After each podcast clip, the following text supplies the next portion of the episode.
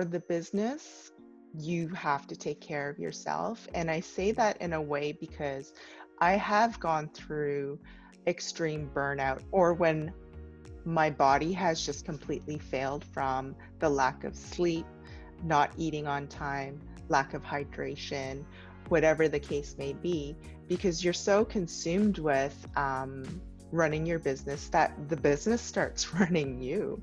So I was lucky enough that I had um, some big moments, um, some powerful moments that guided me to reflect on self care. So I think self care is massive. And for me, self care is about, and it's different for everybody, um, is about just um, not moving so fast that you're not able to think. So, for example, um, uh, asking yourself once in a while, Am I thirsty? Mm. Was I hungry or am I actually just thirsty? Do I need some more water? Hi, everyone, and welcome to the Eat Real to Heal podcast. I am your host, Nicolette Richer, and on today's show, we have a very special guest. She is a dear friend. She is a fellow entrepreneur. We used to work together in government and so, so, so much more. I've been wanting to get her on the podcast for so long, but she is a busy bee running a very wonderful and successful business, and that is Ellen Wee. Now, before we dive into Ellen's company and the incredible things she's doing with Spark Kombucha, we're going to teach you all about what that is. I want to first off just say thank you, thank you, thank you for all of our guests and to all of our listeners. We would not be able to provide this information, this knowledge to you if it wasn't for our guests taking the time out of their very busy days to share their expertise, their skill set, their knowledge with you. So if you are sitting there right now listening to this show, I just want you to send up a lot of love and a lot of gratitude to all the guests that we've had on the show to date. And also, I want us all to share the love and to share the gratitude um, to each other, and especially from me to you, because it's the listeners that inspire me to keep wanting to put out content out there, to keep wanting to share this information. When you write us back and tell us how much you're loving the show and how it's changed your life, and that you've shared it with others, it just motivates me to keep going. And I know that I'm doing the right thing by sharing these stories of resilience and hope and diversity and overcoming odds, and so much more on our Eat Real to Heal show. So, I also want to let you know about our exciting and very, very, very big campaign that we launched this year 22 million strong, more than ever in light of COVID, where we see that 90% of the individuals that have died of COVID died with comorbidity factors in place. So they contracted the virus, but they also were suffering from diabetes, from heart disease, from all of the killers, the, the true leading lifestyle chronic degenerative diseases that are preventable and reversible.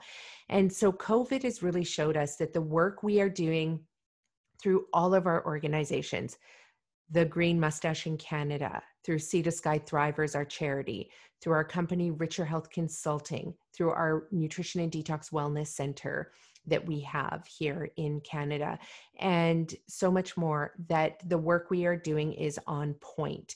We've had government agencies reach out to us and say we need to scale our programs to more people across Canada, but also across the world to let them know that they eat need to build resiliency in their body and to build resiliency they know now that eating predominantly a diet full of fresh real clean whole foods that are abundant in those green leafy vegetables in the diversity of those rainbow colors that come from all the plants that are out there from the 250 to 350,000 edible plant species, the more we can consume of those and the least that we can consume of the saturated animal fat based products and the dairy that's out there, and also kicking our addiction to the processed, refined foods that are out there. If we can do that, we can build resiliency within our bodies, our immune systems, our health. And that is how we actually build resiliency and fight COVID. So if you are weak, and suffering from a chronic disease. And when I say weak, it's that your immune system is weak, your body's in pain, you're tired. You know what I mean when I say that.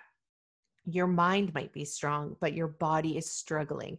And if you are suffering from a chronic disease, you really don't want to get COVID. You are one of the vulnerable people, but you're not alone because you're actually one of four individuals. And so, one in four people in North America are living with a chronic degenerative disease that is preventable and reversible. You do not need to be living with it.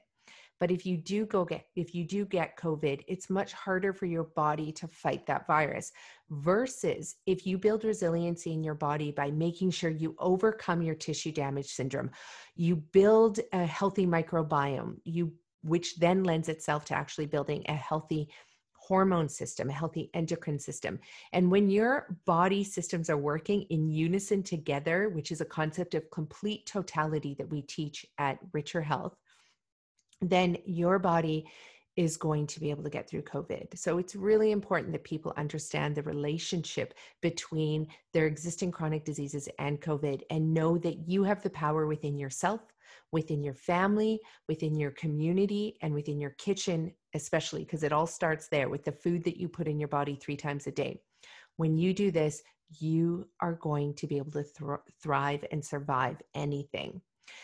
So, our campaign that we launched 22 million strong is to be able to teach 22 million people by 2030 how to sex, how to successfully reverse their chronic degenerative diseases. And if we can do that then we know we can crush this chronic disease epidemic that is upon us. But it starts with you listeners. You got to put this work that we're teaching you into action. This knowledge cannot just sit in you without you taking the action every day three times a day, and you can do it because we have interviewed guests on this show, doctors, physicians, people who've healed, who've been able to show us already that food is medicine. So that coupled with the evidence based medicine, the 100 years of science that exists out there that shows us that our body needs nutrients directly from plants. If we can combine our actions with that knowledge, we can do anything. And more importantly, we can realize the innate human potential that exists within all of us and within you. We can express our genes in a healthy way. So you are living optimally, you are thriving with unlimited energy, with abundance, with complete, um, unlimited capacity to tackle anything that you want in this world. That's what we're about at 22 million strong at Richer Health at the Green Mustache. We're there so that you can realize your innate human potential. So, with 22 million strong, what better way to kick off a campaign than by having me, the CEO and founder of all these companies, run and cycle across Canada. So that means I'm going to be going from the western side of North America to the eastern side of North America, propelled solely on a plant based whole foods, unrefined foods diet. And I'll be running and cycling to accomplish that. And of course, I'm doing this to raise awareness that we can thrive on a plant based diet. I'll be fueling myself with plants the entire way and doing it well.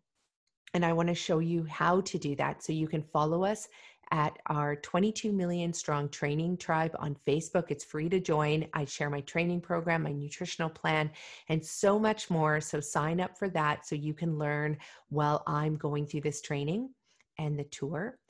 And also, if you want to join us on the tour, I would love for you to join us because I love accountability and I love running and cycling with people. So please sign up on our website at 22millionstrong.ca so that you can learn how you can partner with us on this tour. Maybe you want to partner financially. That's awesome. You can also partner by joining me in the endurance training piece. You can also help co set up that one of the 35 dinners we're going to be having across Canada, where we'll be meeting with Indigenous communities, physicians, and youth to uncover the barriers to eating well. We need to uncover and know what is stopping our citizens, our community members from eating clean, real food, but not only from eating it, but also accessing clean, real food, or even knowing how to prepare clean, real food if you do get access to it. So that's what 22 Million Strong is all about. So please join us, participate in any way you can. We'd love to have you beside us as we journey across Canada and eventually even journey through the United States because this message needs to get out there far and wide. Now, without further ado, let's jump into this amazing podcast with Ellen Wee, the founder of Spark Kombucha. And before we do, I want to share a little bit more information about her. So, after many, many seasons of snowboarding in Whistler, British Columbia, amazing resort community here that I live in, after snowboarding day in and day out and working during the evening in hospitality until the early hours, Ellen decided to go back to school. And with that, she got an office gig. So we ended up working together at the Resort Municipality of Whistler. She was in finance, I was in engineering, doing sustainability work. And during this time, that's when she discovered kombucha, an amazing beverage that you're going to learn all about. And she became enamored with its refreshing taste. She started making it at home and then she started sharing it with friends. And once she noticed that it was completely a scarce beverage in our community, that's when she made it her mission to bring kombucha to the Sea to Sky corridor where we live her goal was simply to get a sample into our bellies and to also get us to pronounce it correctly. So it is kombucha, kombucha. So Spark Kombucha is a handcrafted organic kombucha, and it, she began serving this unique beverage, which is dry and brewed. She started this in 2015 in Whistler, Squamish, and started serving it up at the local farmers markets all throughout Vancouver as well. So she specializes in dry brews, which is very unique. And Sparks flavors are characteristically fizzy and tart with just a tiny bit of sweetness, because as you all know, we don't need those extra sugars in our diet. So Spark was originally only available via growlers and refills, but then she made the commitment to produce um, and she wanted to produce it as, and she did this in the growlers because she wanted to produce the least amount of waste possible. But then, of course, Sparks uh, consumers they, and supporters they spoke up, and of course, bottles were added to her line. But let's dive into this podcast where you get to learn all about how Ellen was able to free herself from her corporate gig, working nine to five, to start and launch her own business, making them one of the most healthiest beverages around. That is fermented, it's good for your gut, it's good for your health, and you're going to learn all about that here today. So, so stay tuned. And of course, you know what to do. Share this episode with all of your friends because you know what? You might just inspire one of your friends by having them listen to this podcast to free themselves from their corporate nine to five gig and go out there and start a small business, which could eventually, just like Spark Kombucha, be a big business. So, see you at the end, folks. Thanks for listening. Hi, everyone, and welcome to the Eat Real to Heal podcast. I am your host, Nicolette Richer, and I am over the moon excited to have Ellen Wee from Spark Kombucha on our podcast today. Welcome, Ellen, to our show. Hi, Nikki. How are you? I am doing amazing. I'm super excited to have you here. And just for our audience um, members, you know, Ellen and I go way back to the world of government when we were both working for the resort municipality of Whistler, you know, dressing up in our in our suits. In Whistler, you never wear suits, you wear jeans and tops pretty much, but dressing up and going to work. Um, and now this incredible, beautiful, smart, intelligent woman is uh, running this beautiful company called Spark Kombucha. But let's go back, Ellen, into the world of government and tell us you know what was going on in your life at that time that sort of sparked that idea for leaving this comfy cozy well-paying job in a beautiful resort town and that led you to want to leave and escape into the world of uh, entrepreneurship Hmm, that's a great question. Thanks, Nikki. I think actually, even one step before that, I had sort of um, moved to Whistler like a lot of people, chasing dreams of like snowboarding all day and having the night shift job and just kind of having that really um, fast, quick paced lifestyle of just having fun, little bit of partying here in Whistler, of course. But because of that, I actually ended up craving quite a bit of stability. So I went back to school, did some courses, and that's how um, I ended up sort of working in local government. And that's where you and I met. And I think you said it perfectly. It was comfy, it was a cozy lifestyle. Um, great sort of atmosphere in the sense that you're in a mountain community, but you have like sort of the the city sort of conveniences of working that nine to five and having that office job. And um, I think I was just really comfortable. I was packing my lunch every day, you know, being as healthy as possible, taking advantage of just kind of that nine to five, coming home, spending time with the partner, just sort of all of that that I didn't have in kind of the uh, radical life of like riding all day and then working in restaurants all night, waking up and going back to riding and then taking a nap and going to the restaurant job. So yeah, it was a, a really nice change, but I got really comfortable and um, I think I didn't know it at the time, but I was craving something different. And the way that you and I met was actually you were putting on this workshop, and it was sort of like, I think it was related to stress. And I think I automatically thought that stress was always mental, like it, it was all about kind of like relaxing yourself and and like calming.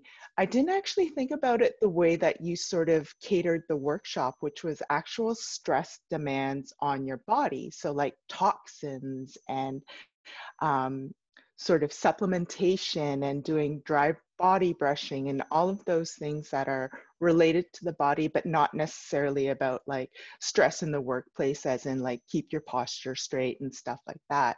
So that's kind of um, that was a, a, huge starting point because um, you kind of introduced me to a um, maybe a different type of lifestyle in the sense that um, I just learned about the Gerson therapy through you. Um, that definitely sparked quite a bit because then I got heavily into juicing and implementing a lot of the I guess now looking back, they're Ayurvedic sort of practices like dry brushing and like rinsing your mouth and all of these little things that were really easy habits to implement. Um, and that really like kind of opened up a whole new world for me. And I think it was a day that I was running errands, um, buying some vitamins in Vancouver, and I stopped at a little health food store. I I think it was a Capers, maybe before sort of choices kind of took over. I'm not sure. But I was thirsty, so I was looking for a drink and I was like looking for something, like a glass bottle that I could reuse so that I could put my ju- morning juices in. And um, saw all of the sort of selections and then I was like, oh, everything's got a lot of sugar. And there was one that I was like, oh, this one seems pretty good and it was on special two for something so i bought two shook it up while i was in the car opened it it exploded everywhere and um, so kind of like the first bottle i only got half of it but i drank it and it was absolutely delicious it was like that perfect like tart um, refreshing drink and it turned out to be kombucha so that kind of like um, really opened up the journey into kombucha and learning more about it. And did you know? But, uh, did you know about kombucha before that moment? I knew it, but I didn't know the word for it. So, um, lucky for me, I kind of like fermentation and sort of um, uh, different kind of concoctions is nothing new to me. Um, I was pretty much raised by my grandmother, who's like super old school. She always had these weird things going on. Our house was always stinky. I would she would tote me along uh, downtown Toronto. We'd be hitting all of these like really sketchy places. And like, I remember one store that I loved going to, it had all of these glass jars with like, I think one glass jar that I really liked looking at was like the one with the dried lizards in it and stuff. And this is at a super young age. So I actually it was almost like uh, deja vu when I first tried kombucha because I knew I had tasted it, but I w- I couldn't really pinpoint it. But I know that it must have been somehow through my grandmother raising us that uh, she must have had some sort of version of it. And she would do things like fermented elderberries and all of these strange um, things that I didn't really embrace at the time, and I've kind of come full circle now, but um, it was definitely something that was familiar. And I think each culture has a version of a fermented product. Exactly. And so, just so the audience knows, especially for those that most will be listening to this via audio, so they're not seeing right. your gorgeous face right now, um, what's your ethnicity? I'm actually firstborn Canadian but my heritage is Korean, South Korean. A lot of that's usually the first question people ask. Oh, are you from the north? yeah. But yeah, South Korean. And um, so even my older brother was born in Korea, but I was born in Canada. Um, so it was a really unusual situation, particularly for me being sort of um, surrounded by the heritage and kind of that old school mentality like my because it was my grandmother she grew up during the war the depression like really hard times. So that was kind of really all that i was used to yet i was growing up in this amazing beautiful country with so much abundance and a lot of my friends were sort of the the people that i met um, most of them were used to this. So it was kind of, I, I always felt kind of locked between um, the little sort of sliver between uh, sort of that old school Korean heritage to what Canadian life, um, all the potential with sort of being a Canadian. So it was uh, an unusual situation being raised in that way, but I'm fully embracing sort of all of the ancient cultural traditions that I really pushed away at that time, but now it's really um, coming back in, in demand. Like seeing kimchi at a health food store yeah. is just it's actually quite amazing because when when i was a kid growing up like that's all the stuff that i was really embarrassed about like we would hide it like i would hide it or um, like sort of all the weird smells that come from fermented soybeans and stuff and that's the stuff my grandmother did right? It was really kind of embarrassing when most people were used to sort of non-smelly foods like just kind of like really the sort of maybe the standard American diet. And that's uh, it, for me, it was like go to school during the day and having that sort of um, exposure and then coming home and having to deal with all of like sort of the ethnic side of things. But I think sort of having that world, it really kind of, um, especially with my grandmother, um, she really taught me a lot of sort of um, preserving and really instilled the value. Now I know that she was instilling the value of really um, preserving, um, appreciating things when they come. So it was very um, scarce for her. So when she got something, it was very, very much appreciated. So um, it really goes hand in hand with like your pers- perspective towards food as well.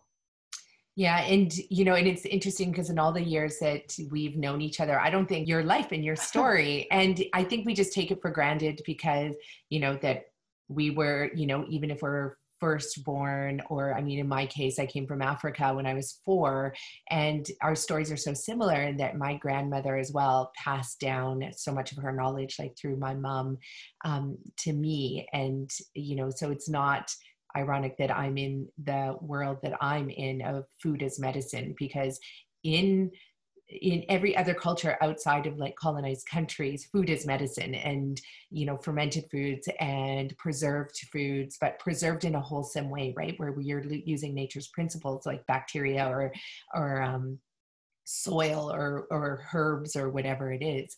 Um, one thing i love about your story as well is um, the fact that yes when you when you're in a country and you have a different heritage different culture that maybe what the norm around you is experiencing kids are often embarrassed by that.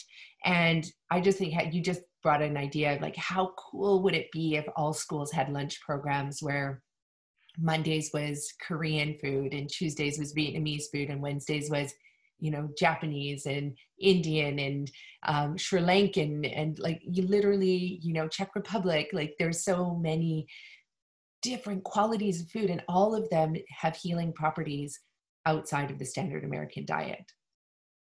Oh. Yeah and i, I 100% agree um, and we're definitely seeing sort of you know back when I went to school, it was hot dog days. That that was kind of like the big thing. And now, you know, my friends' kids and and p- other kids that I know, like they do actually have sushi day, and like it's kind of gone from hot dog day to pizza day to sub day. So hopefully, through a little bit more time and exposure, we do see sort of an up leveling of like diverse uh, cuisine within sort of this amazingly diverse country that we live in. Um, yeah, I would love to see that. And I think um, the interesting thing about um, sort of those cultural traditions is that some of them, and I would say even a lot of them, um, were sort of created out of necessity. So it's amazing what happens out of necessity when you don't have sort of access to abundance, you really have to be creative and take advantage of those sorts of things. And I think, you know, that's kind of how sushi was created. It was actually a way to preserve um, fermented fish, and they would layer it, and it now sushi's become what it is now. And and same with like sort of what we know as barbecue. It um, back in the day, it was a way of like sort of extending um, your supply of the meat that you did did end up getting. So it's it's really interesting how um, things that you see as maybe a disadvantage can really work out to be beautiful things. Exactly, exactly. And so that led to then, so how did your idea of um, you, you drank this kombucha that exploded all over your car and you liked it. It intrigued you. And so then how did you go from working in government in finance to then you know coming up with the idea for spark kombucha? Yeah and actually it kind of launching it. Yeah it, it's um it was a little bit of a ninja bug in the sense that it happened really slowly, but it was enough of a spark that I knew that it was something that I wanted to do. And it just kind of grew. Um, I think for me, because I had such a positive reaction to my first kombucha, I did have a really um, bad habit of not really sort of eating on time and just i think with running around in the city that day I can be totally perked up and I and I felt really energized and I just overall felt good. Um, so for me it was like oh my god why doesn't anyone know about this stuff why isn't why aren't my friends drinking it so i think from there like after buying several bottles whenever i could because it wasn't readily available in the sea to sky corridor it was right. a special trip and a stock up when i did go to vancouver and um, I was like, you know, people do make this at home. So I did quite a bit of um, researching and uh, took a deep dive and like, maybe I could make this at home. So I got my hands on a culture and I started brewing at home.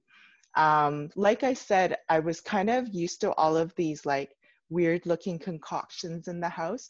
So the actual idea of making kombucha didn't scare me too much but i there wasn't a lot of information out there so i took a really science-based approach. I was really quite concerned about like what critical points could we could i like keep an eye on to make sure that this was safe and that um because it is kind of strange like if you actually see a jar of kombucha fermenting I actually usually don't show that to people because that's not the version that they see because it can be a little bit of a turnoff.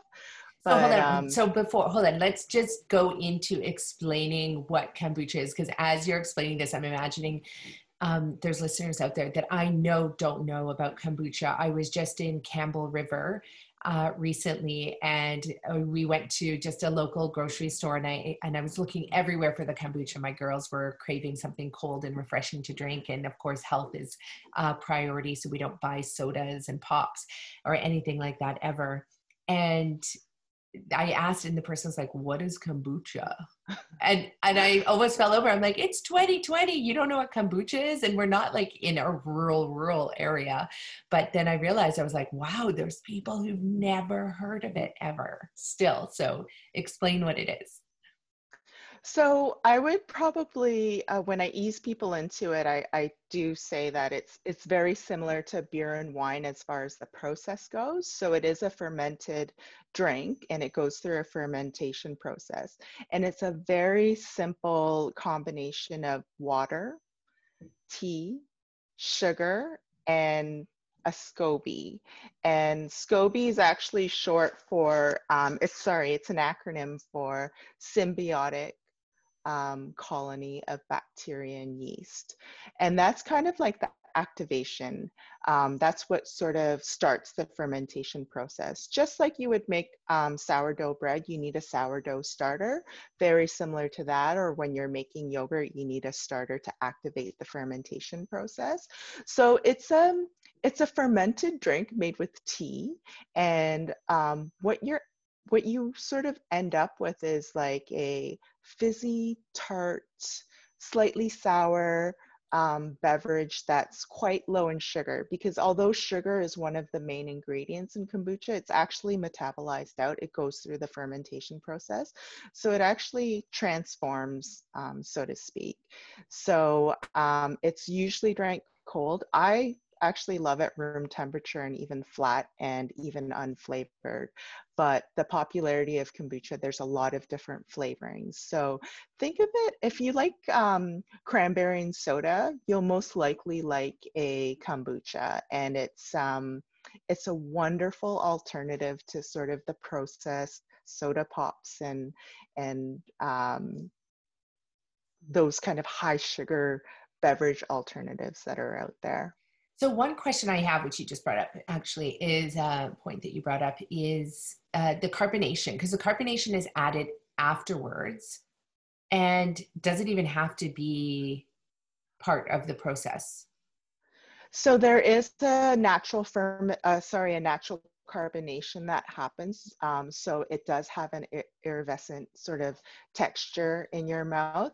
Um, most people like it almost as bubbly as like um, a soda pop. So it does, a lot of kombucha does have carbonation added to it, but it's not required. It's not, you know, if you're drinking a, a flat uh, non-bubbly kombucha because it hasn't been closed off and held in the, the CO2, then there's nothing different about it. It's just okay. how you how you prefer to enjoy it. Okay. And so, and I know you don't like showing people the culture um, because it does look like that almost like a big slimy mushroom almost that's growing on the jar and then underneath is what's happening in the brew underneath.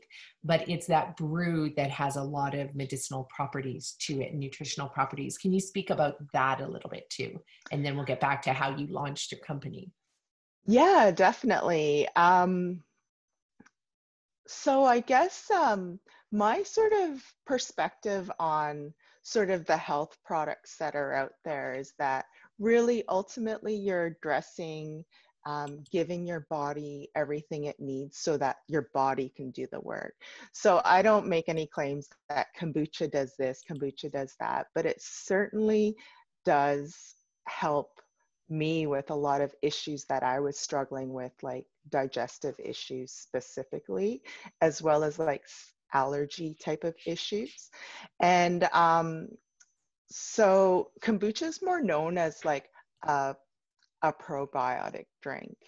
Um, but the one thing that doesn't really get um, a lot of attention is um, all the wonderful acids that are part of kombucha, the live enzymes as well.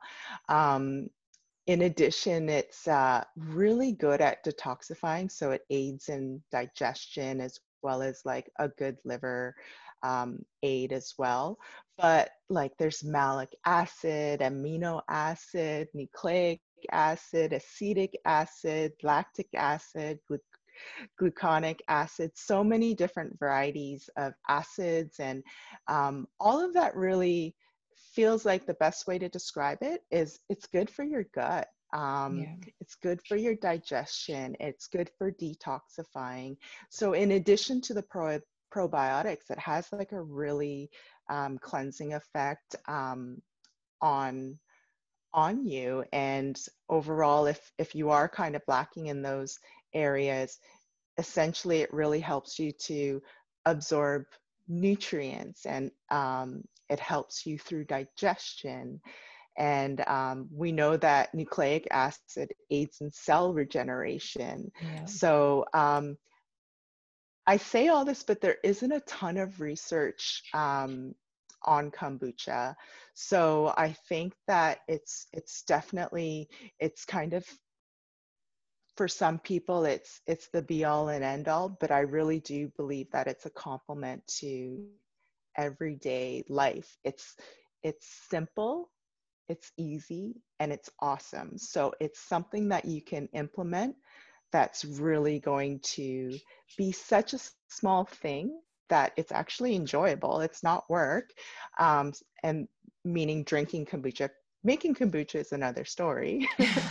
but but um, it's just an it's an easy yes into your day. Exactly. And, and you'll notice over time the benefits and how it affects your body composition exactly and and it's true because right now we are living in a world where i remember you know 20 years ago being in india in the mountains and watching you know the villagers port Coca-Cola and Fanta up into the mountains when they could have easily just brewed, you know, they had all the ingredients to brew their own kombucha, this beautiful fermented beverage, which would have had the medicinal properties, the healing properties, been healthy, even if anything, it's just tea and a bacterial culture. And so, you know, they could have been making that and bottling that versus, you know, hauling these sugary, dyed, preserved, like highly, highly crazy processed, you know, disease causing beverages with all the waste that comes with it, right? The bottles, the plastic, the glass, everything. Um, and then they could have saved their energy for transporting like other goods, right? But they were bringing that for the travelers that were coming through. And that just made me so sad because they do all of these countries all around the world do have their own fermented gift to share with the world. And instead, man, Coca Cola, Pepsi, Fanta instead made its way in. And so that's what I love so much about kombucha because people can also complain about the price of it too. Like, oh, $4 for a bottle or whatever it's going to be. But I'm like, you can brew it at home. Like it's actually yeah. not that hard to do. But I mean, obviously, you have uh, the science of figuring out the best flavors and the best flavor combinations and knowing when to pull the SCOBY out and all of that. So, I mean, I rather rely on having you make it for me than me having to manage it myself. Just want to say that. oh thank you it's it's funny because it is simple the ingredients are simple and it's a relatively straightforward process once you get the the groove of it.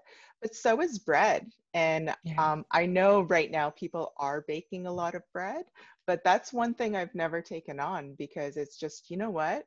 For me, it's a lot easier and more convenient to buy a beautiful loaf from our local bakery than it is for me to actually make it at home.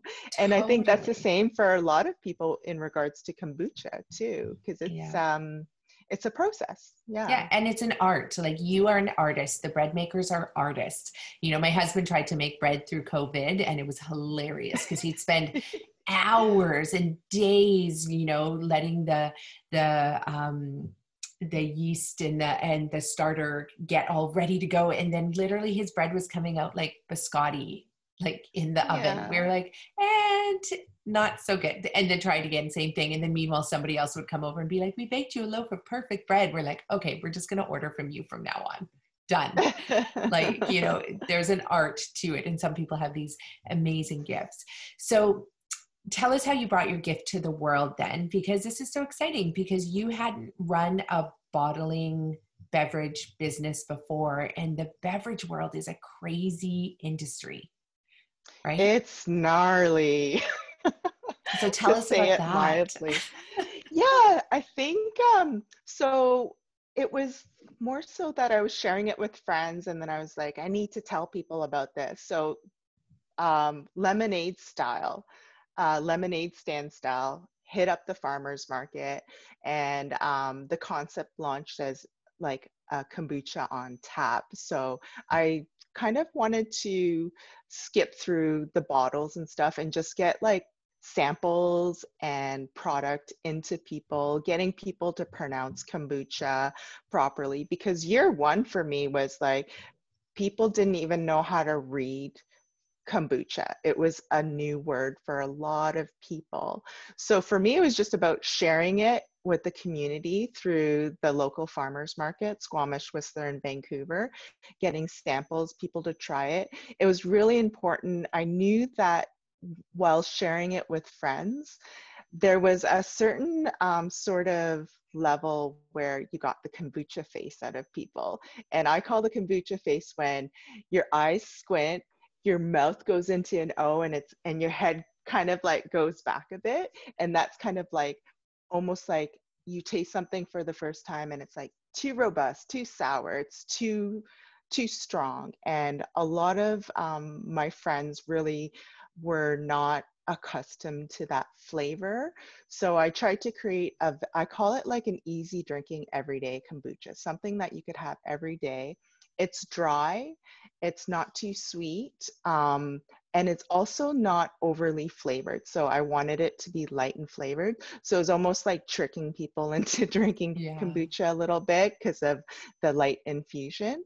But yeah, it all started like kind of like as an adult lemonade stand at the farmers market and it really was highly accepted by the local community. We just got so much support and i just felt really like wow i'm actually contributing something and this feels good. This Mhm. feels amazing. So that kind of just like um as people were local businesses were asking for the product. We started um, having taps in stores and it just kind of like grew from there. And then it got to the point where um, i couldn't field the requests for can you um, can you put it in a bottle? So um, yeah i started bottling our kombucha in glass bottles just last year and i held on strong to just keep it exclusively on on tap for a very long Yeah. time and um, i was really felt strongly about the sustainability side of it but it came to a point where um, I had to find the most sustainable way to really get this into more hands and bellies.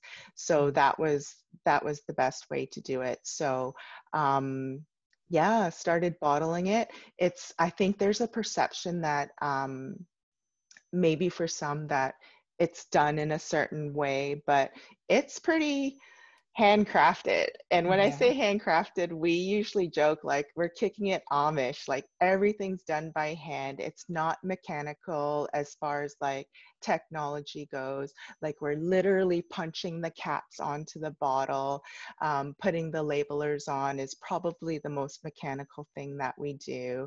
And we hand fill every single bottle. Wow. That is, and you are doing this on your own. That's the other thing is that you know here here you were you left your comfy job in government and you ventured you were the first approved fermented kombucha company in the sea to sky corridor. Mm-hmm. yeah you that like was... a, a renegade. You broke through you had to break through so many barriers which was incredible it was tough. I, I most likely would have been out at the farmers market at least a year sooner had I sort of been able to navigate the the health authority a little bit faster because they didn't have an approved food safety plan for for kombucha at right. the time. So my um, environmental health officer actually escalated my documentation to BC Center for Disease Control. They sent it to the US. The U their their Center for Disease Control sent it actually to a kombucha not a kombucha, but a fermentation specialist in in Utah, and then it finally came back down the line again, and um, the comments where this is this is a re- reasonably safe producer practicing adequate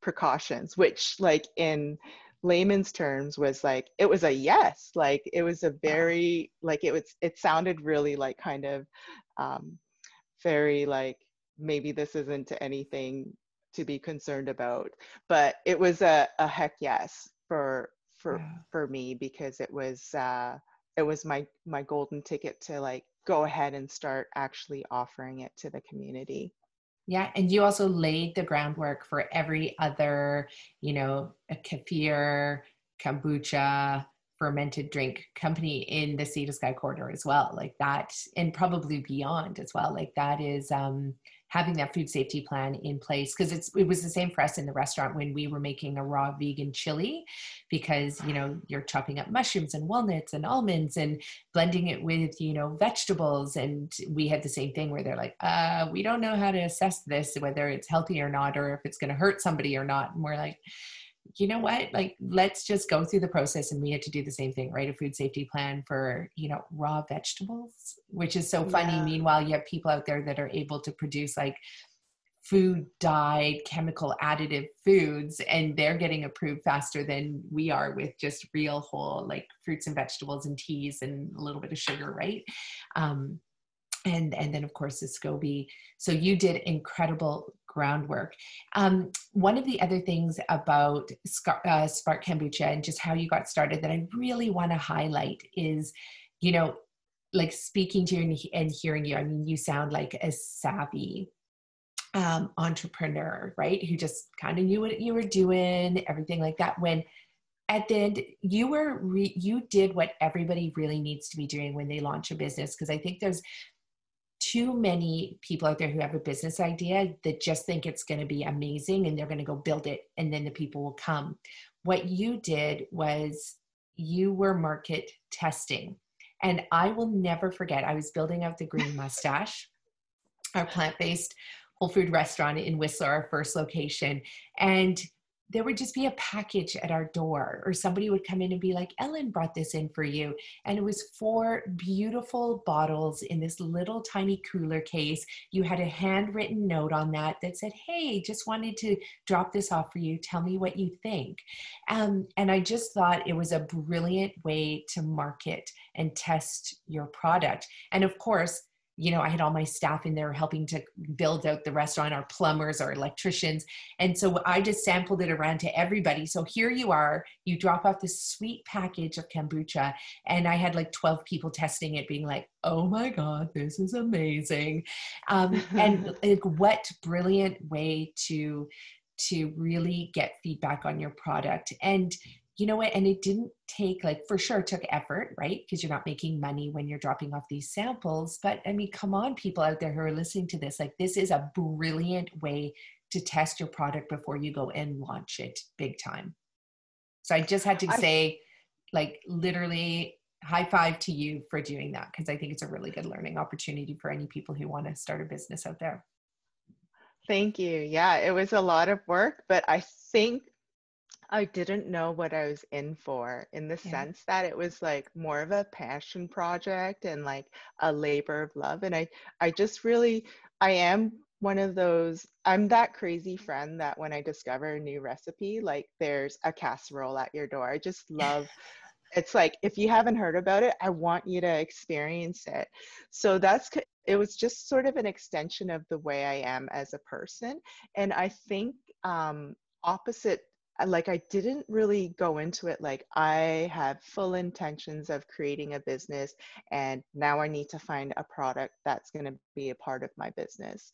The thing that a lot of people don't know is that I was actually working um, uh, so the way that it worked at our offices, we'd work um, four days a week or five days a week. And what I did is once I actually got accepted into the farmers market, I took vacation days for every other Friday so that I would work a four week, uh, sorry, a four day work week.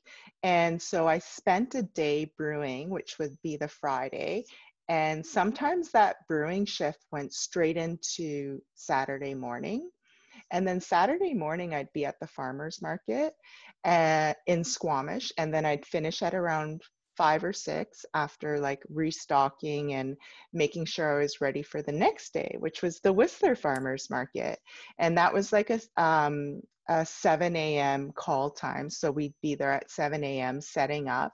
And it didn't end till about, by the time you packed up, about six, and then the drive home. So it was a really long weekend. And I really kind of did it um, without a lot of people knowing. So I had I was like nine to five Monday to Thursday, and then I was um, busy in the kitchen producing the kombucha and then slinging it every weekend. And I think when you start off in a way that it's not necessarily going to be a business, then you really um, it's a test to see whether or not you could could do something like that and what the how attached you are to the product that you want to take it to mm-hmm. sort of the next level. So, yeah, it was, uh, had I known the amount of work that was involved, maybe I wouldn't have launched a business. Who knows? But none of um, us would. None of us would. you have to be naive when you're going into this. You have to yeah. be passionate and you have to be naive. So then, okay, so then let's like riff off that for a little bit because once you obviously got into these working four days a week in government and then 72 hours straight of brewing kombucha and selling kombucha in the farmers market. Like what made you decide then after that that you just wanted to go for it and quit quit your job in government? It came to the point where i loved it so much um, that the question wasn't about what is the risk of doing this. It became a question about what's the risk in not doing this kombucha. Mm.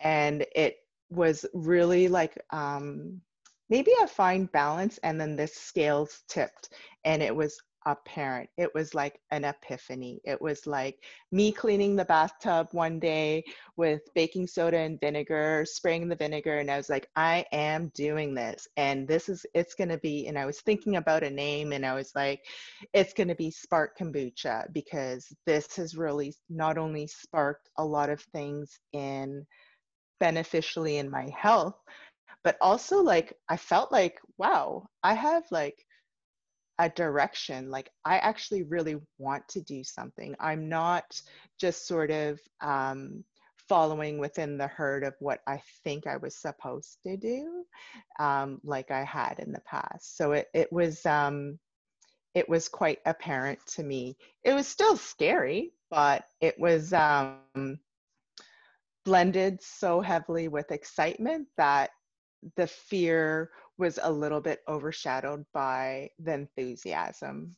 Right. And that's what has to happen, right? It's that um it, it's when the pain actually becomes diminished and it's like the pain of not doing it is, is would be bigger than anything else so you just have to do it and the fear all of a sudden becomes so tiny and i mean it's always still going to be there right when you're running your business because every day is a brand new day so i have to ask you so what are the like what are your rocking stellar amazing qualities as an entrepreneur in this company in spark kombucha. Like what is it that you ellen wee does so well in your company that helps you to succeed?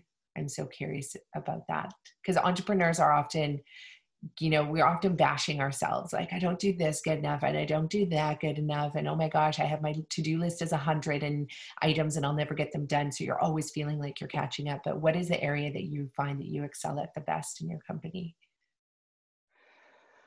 Oh, that's a tough one. I think um, I think when you have a lack of resources and um, you're forced to be creative, almost like going back to how um, how sushi was invented, in the sense that you have no other option. You have to figure it out.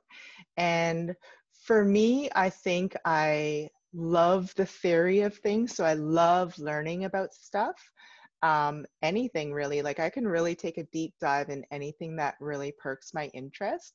And then, so I like the theory side of things, but I'm also a constant tinkerer. Like I, I'm kind of like, I feel like I'm going to be like, when I get older, I'm going to be like that old man tinkering in his garage all the time with the garage door up with the kids like riding their bikes by. But I love tinkering and um, I think it's kind of like a playful way of like sort of making something your own or figuring things out. But I'm a very hands on person. Um, so I'm not sure, like, I think I'm I'm a little bit hard on myself as most people in business are because it's there's a lot to do. There's a lot of hats to wear. And um but I feel really grateful that sort of um, you have to kind of figure it out. Your boss isn't going to give you a guaranteed paycheck, so it's it's just out of sheer necessity that everything is figure outable and you find a way. And if it's sort of not working, then you switch because you're actively so involved in it um, that you have a direct visceral response to the things that you're doing. Um, your your feedback is almost instant when you're that involved with your project or your business. Yeah, you touched on um, two of my favorite people, uh, uh, mentors in the world that I really follow when it comes to to life. Actually, not just running a business, but even just parenting and um, mindset and and everything. Really, philosophy, uh, principles, values, and that is number one, Marie Forleo. She's an incredible business coach who actually has a great book called, you know, Everything is Figure Outable such a great title for a book. Um, and then Tony Robbins. And you mentioned that it's the, you know, when you just have to figure it out and when you don't have a ton of resources. So that he calls that being hungry. So when you are hungry, you will always figure it out. You are going to find the food, you are going to find the money, you are going to find the time, you are going to find the the the problem and tinker it out until it's fixed and find the solution. And I think that those two things are what makes somebody be able to survive the world of running a business. I mean, constant rejection, um, you know, constant lack of cash flow, uh, constant tiredness, you know, dealing with customer service, dealing with like literally the plethora of all the areas of what it takes to run a business. So you really hit the nail on the head there. So, what are the areas of your business that, um, or what are the areas that, sorry, in your life that so, that support you, or what do you use to support yourself in being able to show up every day to be able to do this work? Because it's it's more than just being scrappy and hungry too. We do need those other tools in our toolbox. And i learned that the hard way through burnout. So um, just sort of on a light side of it i definitely try and take advantage of things that um, help me streamline my life. Like, so for example, I'm not on email like every second of the day. I batch my emails. I do it like once in the morning and once late in the day. Because if you're constantly on email, then it's really going to take you away from the focus time that you need. So just kind of like little sort of productivity hacks like that. But I think, um, you if you are the business you have to take care of yourself. And I say mm-hmm. that in a way because I have gone through extreme burnout or when my body has just completely failed from the lack of sleep, not eating on time, lack of hydration, whatever the case may be, because you're so consumed with um, running your business that the business starts running you. Mm-hmm. So I was lucky enough that I had um, some big moments, um, some powerful moments that guided me to reflect on self care. So I think self care is massive. And for me, self care is about, and it's different for everybody, um, is about just um, not moving so fast that you're not able to think so, for example, um, uh, asking yourself once in a while, Am I thirsty? Mm. Was I hungry or am I actually just thirsty? Do I need some more water?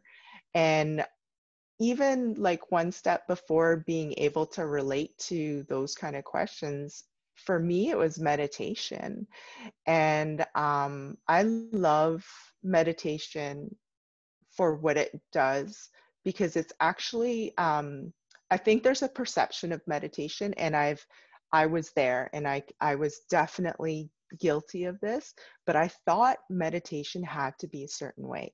Like you can't think, oh, I can't sit for that long. I'm already thinking about a snack. Like it's it's a very difficult process to be a part of when you have an expectation that you are supposed to levitate or something yeah. like that, you know? So I was lucky enough to really discover some really interesting and and um, different ways of meditating. And now I kind of stick to a routine that I have. Um, but um, having that time of meditation, whether it be in the morning or in the afternoon, is really important because it's it's actually if you really think of it like brushing your teeth it's it's kind of mental hygiene as opposed to finding enlightenment because it's it's more so like a check-in in the day and, and it really helps you it buys you a few seconds when maybe you're you're possibly going to say something that you're going to regret but it really that really builds in you the more committed uh, meditation practice that you have. And i think for me one step sort of before the meditation is my mornings. And because i incorporate my meditation into the mornings excuse me um, i have this block of time in the morning that is um, probably early for most, but I have this routine and I call it my morning miracles. And that usually involves waking up, glass of water, uh, glass of water with um, lemon, warm if possible. And um, I normally will um, sort of have a few moments and then start a meditation. And then a part of the morning um, miracles is actually, it's, um, I believe there's an acronym for it and it's based on a book. Um, the author was Hal Elrod, Rod, I want to say. Oh, yeah. I'm not sure if you're familiar with him, but uh, the acronym is SAVERS and it's like S silence, A affirmations, V visualization, E is um, exercising, reading, and scribing. So like that, the, that's kind of like the basic foundations of it. And I actually incorporate that in my morning walk with my my doggy.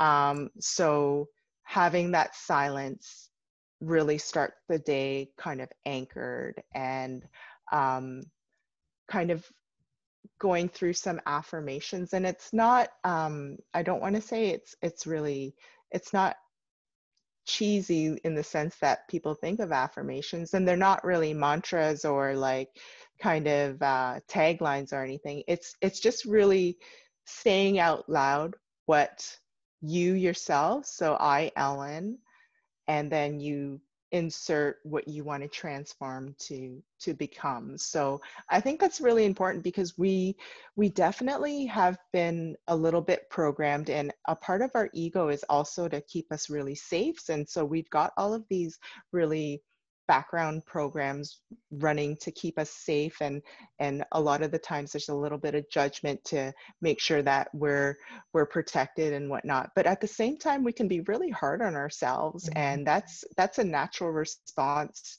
um, that we're all used to but um, an affirmation is really just to remind yourself to speak to yourself like you would a child. Like some of the things we say to ourselves, we would never say to a child. So that's kind of the important side of the affirmations and visualization too. I think is is a kind of um, touches on sort of the mental side of things and and your creativity and and when you visualize as well sometimes you get into instances where you can't actually visualize a situation because you've never experienced it. So that can also kind of lead you into wanting to experience new experiences. And of course, um, exercising we all know has even if it's like 10 minutes of like just getting your heart rate up and like this part of the walk looks really strange to people because i'll have my dog attached to my waist and we'll just be doing the aff so they'll see me talking to myself doing my affirmation and then we'll break out into a 10 minute jog um, and then uh, so it looks really strange if anyone has seen me. I don't think i've ever caught someone catching me doing all of this, but if they were seeing me, it would probably look quite bizarre.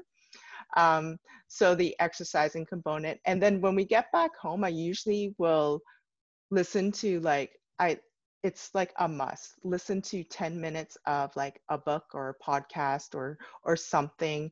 One of my favorites right now is a productivity game and he does book synopsises. So it's mm. kind of like you get the rundown of a particular book and then i write about it. And so the, those are the sort of the the principles of morning miracles. But um, I, I definitely practice that some days it's it's kind of a, a, variation of it so it might not include the the reading component or maybe even not the exercise component or the scribing component but um, overall there's always a section of the morning for me where i start um, that it's like my time. And it sounds kind of selfish but it's strictly to almost prime myself for the day. And because um, personally for me, I don't know if it's the same for most people. If it's not planned or if it doesn't get done right away, it can usually fall off your plate. So I took a very um, deliberate, intentional sort of um, uh, I made sure to sort of get that three hours in the morning to do the things that I want to do. Which is amazing because we all have 24 hours in the day and we can choose how we use those hours. And I know it for myself with training right now for this run across Canada that um, anytime I push my training a little bit further back and think I'm going to do it this afternoon, it always means that I'm doing it late into the evening, sometimes in the dark, in the cold, in the rain. Um, and I could have just done it that morning. And instead, I spend my whole day thinking, oh, I should have just gone this morning. I should have just gone this morning. And you know what? If it just went this morning, it'd be over and done with. And but it's all still within the same 24 hour period. So it's important I used to think about it too that it's a luxury to do these things when, as an entrepreneur, especially, or as a mother or somebody who's working, or any human, I, it is so important to give yourself that time uh, to think and reflect. And when I was in Africa, I saw that readily in you know people worked hard they worked all day from sunrise to sunset but the minute the sun set they were sitting in the porch staring at the stars feeling the wind and taking that time to just relax and then they would go to bed. It wasn't just like drop everything and hit the sack. And so mm-hmm.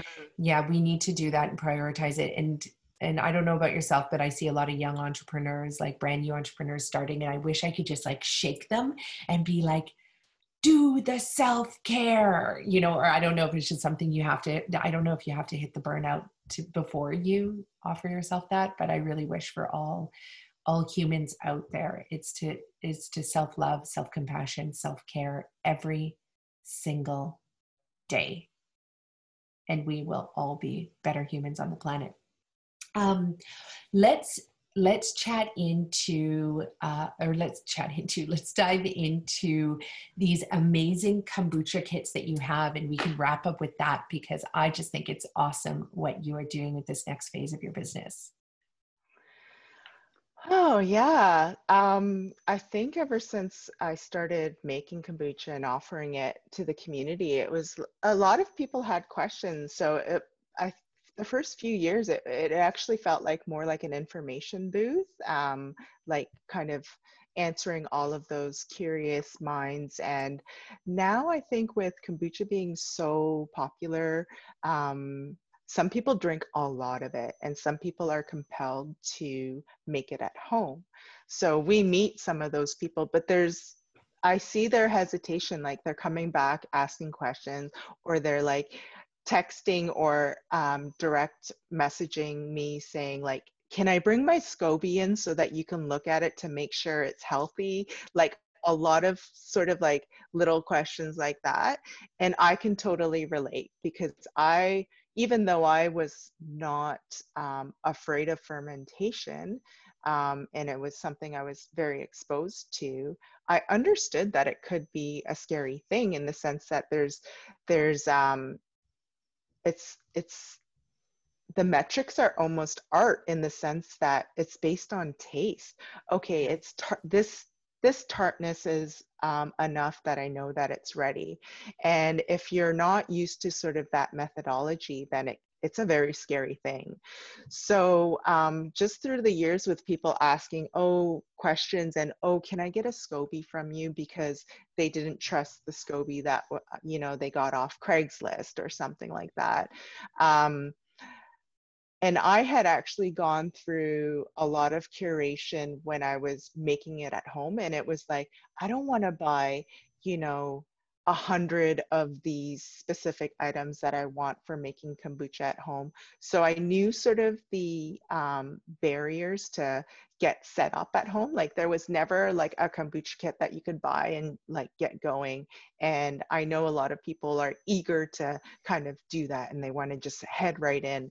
So we created a kit and it was um, all stuff that I curated knowing and remembering the hesitation that I had. So there's a safety component built in. So you do, excuse me, a little bit of pH testing.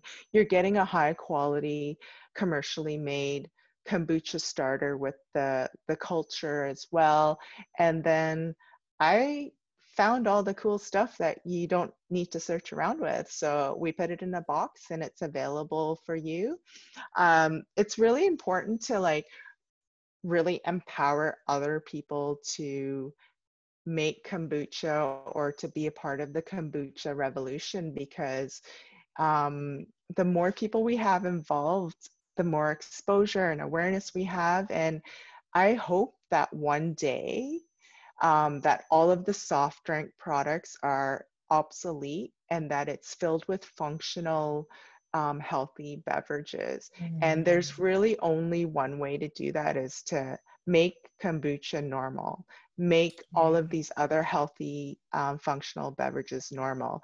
And we got to bring it into the house. We got to make sure that um, people sort of appreciate the process and and make it their own because the best kombucha is made by you like you know your own taste you know how yeah. much flavor you want to add, add and how bubbly you want it to be so i think like knowledge is power and like sharing that knowledge is the superpower so it's it's something that um, has been highly requested. So we have kombucha kits that you can get. Um, we'll have them online soon. We'll have a new website dropping pretty soon so that you can order them online. But a lot of people do just, it's pretty old school. Like we're tiny micro business. Like people still call yeah. and they're like, hi, can I speak to Ellen? I'd like a brew kit. You know, it's very, it's very neighborhood community. Like, um, but that being said as well, some people from California find us online and they want to talk to the head of branding and we're like, oh, hi. it's me, it's, Ellen. Oh, it's, it's also me. so yeah, so we have these um, amazing kits available and they support you on kind of like I, I like to break it down as like kombucha is almost like juggling. When you're juggling with one ball, that's like starting a batch and it's pretty basic and you you can't really mess that up. But once you start like bottling that batch and starting a new batch, that's your second ball in the air. Yeah. And then it's like, ooh, I want a flavor, I want to carbonate. And now you're juggling with three balls in the air. So we just try and make it as easy as it can be for you to develop like sort of your own system so that you can use us as the guideline and as well you can you have the safety net of like pH testing and making sure that your brew starts super healthy and then ends in a in a level where you're like oh this pH is what it's supposed to be now I can taste it oh that's the taste I'm going for mm. so I mm. know where it's almost like you're training your tongue to understand what um, sort of um, range your kombucha is supposed to taste and then it really the art takes over people start you know getting really creative um, and they start expressing themselves through kombucha like they might discover a new new berry and then put it in there. And i think also i feel really connected to um, i'm a bit of a homebody too but i feel really connected to working with your hands and um, for me i think about like the sessions I had with my granny where we would be making dumplings for like three days in a row and stockpiling that. And I think there's something to be said about connecting with your food with the people that are in your mm-hmm. life and i think making kombucha creates that in the home as well and and i think especially with covid people are looking for things to do with their family in the house so we've got kombucha brew kits to if you're looking to start that journey Amazing. We are going to, we have, you have shared so much invaluable information from the books. And uh, um, I know you follow Emily Fletcher, for example, and Deepak Chopra for meditation. We'll put those links in there. We'll put your brew kit links in there. We're, we're going to make this whole podcast accessible for everybody to be able to access like all these beautiful tools and resources that you have provided to the world. And I just have to say, I love your big, hairy, audacious goal of getting you know walking into a grocery store and not seeing any more of those carbonated you know terrible processed sugary dyed drinks that are harming so many people on the planet and really only seeing these beautiful functional beverages that um, provide health and healing instead of disease and harm. And i just have to commend you for that ellen. You are a superpower in this world and it has been such a pleasure having you on the show and such a pleasure just knowing you all of these years. And I look so forward to seeing your kombucha journey and entrepre- entrepreneurial journey unfold. Thank you for Thank being you here. so much. Thank you. It absolutely could not be possible with the community that's around us. And I think we're particularly um, lucky to have sort of this amazing sea to sky corridor where businesses can do stuff like this and it's not it doesn't have to be a lonely journey. Like there are so many more local kombucha brewers within different regions that are out there. So for me i don't feel alone in that sense. Like we can tackle this together. Like we can kombucha on the shelves and all of that stuff. But with the sea to sky corridor we have we have such an amazing community where you know um, people are trying to lose weight so that they can lose a centimeter from their thighs so that they can run a microsecond faster and then we have people we have like this amazing dining circuit of international foods and then we have this incubation of these creatives and athletics in the community where entrepreneurship is almost a no-brainer yeah. like it's it's just an amazing network and support um, system to be a part of and thank you for being a part of my journey. oh my gosh. Well, it has been, um, it goes hand in hand because I think we watch each other go through these paces of going from, you know, a life of, I don't know, whatever, normalcy and, and doing what we think is expected of us to then sparking an idea and then watching each other take those first baby steps and then take the leap right? Leaving the job behind and then really just making our our dreams that we have come true and also watching those dreams also unfold right? Like it's you know when spark first started you know it mm-hmm. you know i I, I don't think you would have articulated i want to see every beverage you know soda pop gone off the shelves. But then the more you learn about it the more you see that your idea has the ability to impact the world. Hey, and welcome back. Did you not just love that episode with Ellen Wee from Spark Kombucha? I always love listening to stories about how entrepreneurs left their corporate nine to five gig and ventured out there to start their own business. It's a scary thing to do. I've done it many times over, and now I'm a serial entrepreneur, whatever they want to call me. I can't stop doing it. But that's because when you work for yourself, it's not easy. It's tough, but every day is exciting. And Ellen shows us that with what she did through Spark kombucha and her business.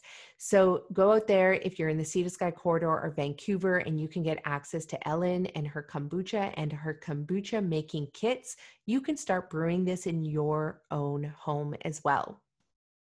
Now, don't forget, head over to Facebook and sign up for our 22 million strong training tribe so you can learn everything I'm doing to propel myself through plant based foods across Canada next year. You can follow my training, my nutrition plans, and so much more.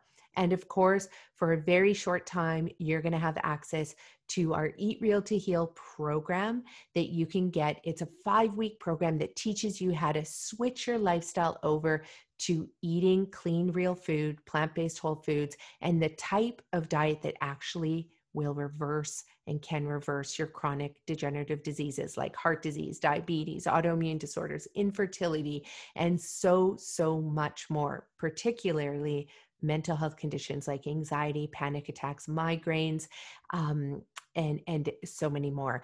So you can get access to that course. I believe it's 50% off right now. So instead of $97, which is already a discounted rate from our $600 price tag, you can get that course for only $49. So head over to our website now, get that course because it's only available for the next month. And after that, the price goes right back up. And so you want to get access to that now. And of course, if you haven't already done so, go over to Amazon and order your copy of Eat Real to Heal. I wrote that book two years ago. It's still an Amazon bestseller. So you want to get a copy of that because that is an easy read that'll teach you all about using food as medicine to reverse your chronic degenerative diseases including cancer. So you want to get a copy of that easy read. And of course, if you do have a chronic degenerative disease and you want help starting today, email us at richerhealth.ca, book a consulting session with us. They're three hours long, and you are going to learn everything you know to be able to successfully reverse your disease. So head over there now and book a consult with yours truly, Nicolette Richer. That's me, the host of this Eat Real to Heal podcast. Thanks everyone for listening and for being with us. And again, let's give a shout out to Becky for producing our podcast and getting it out beautifully every week. Thanks, Becky, for all you do. See you later, everyone. Bye bye.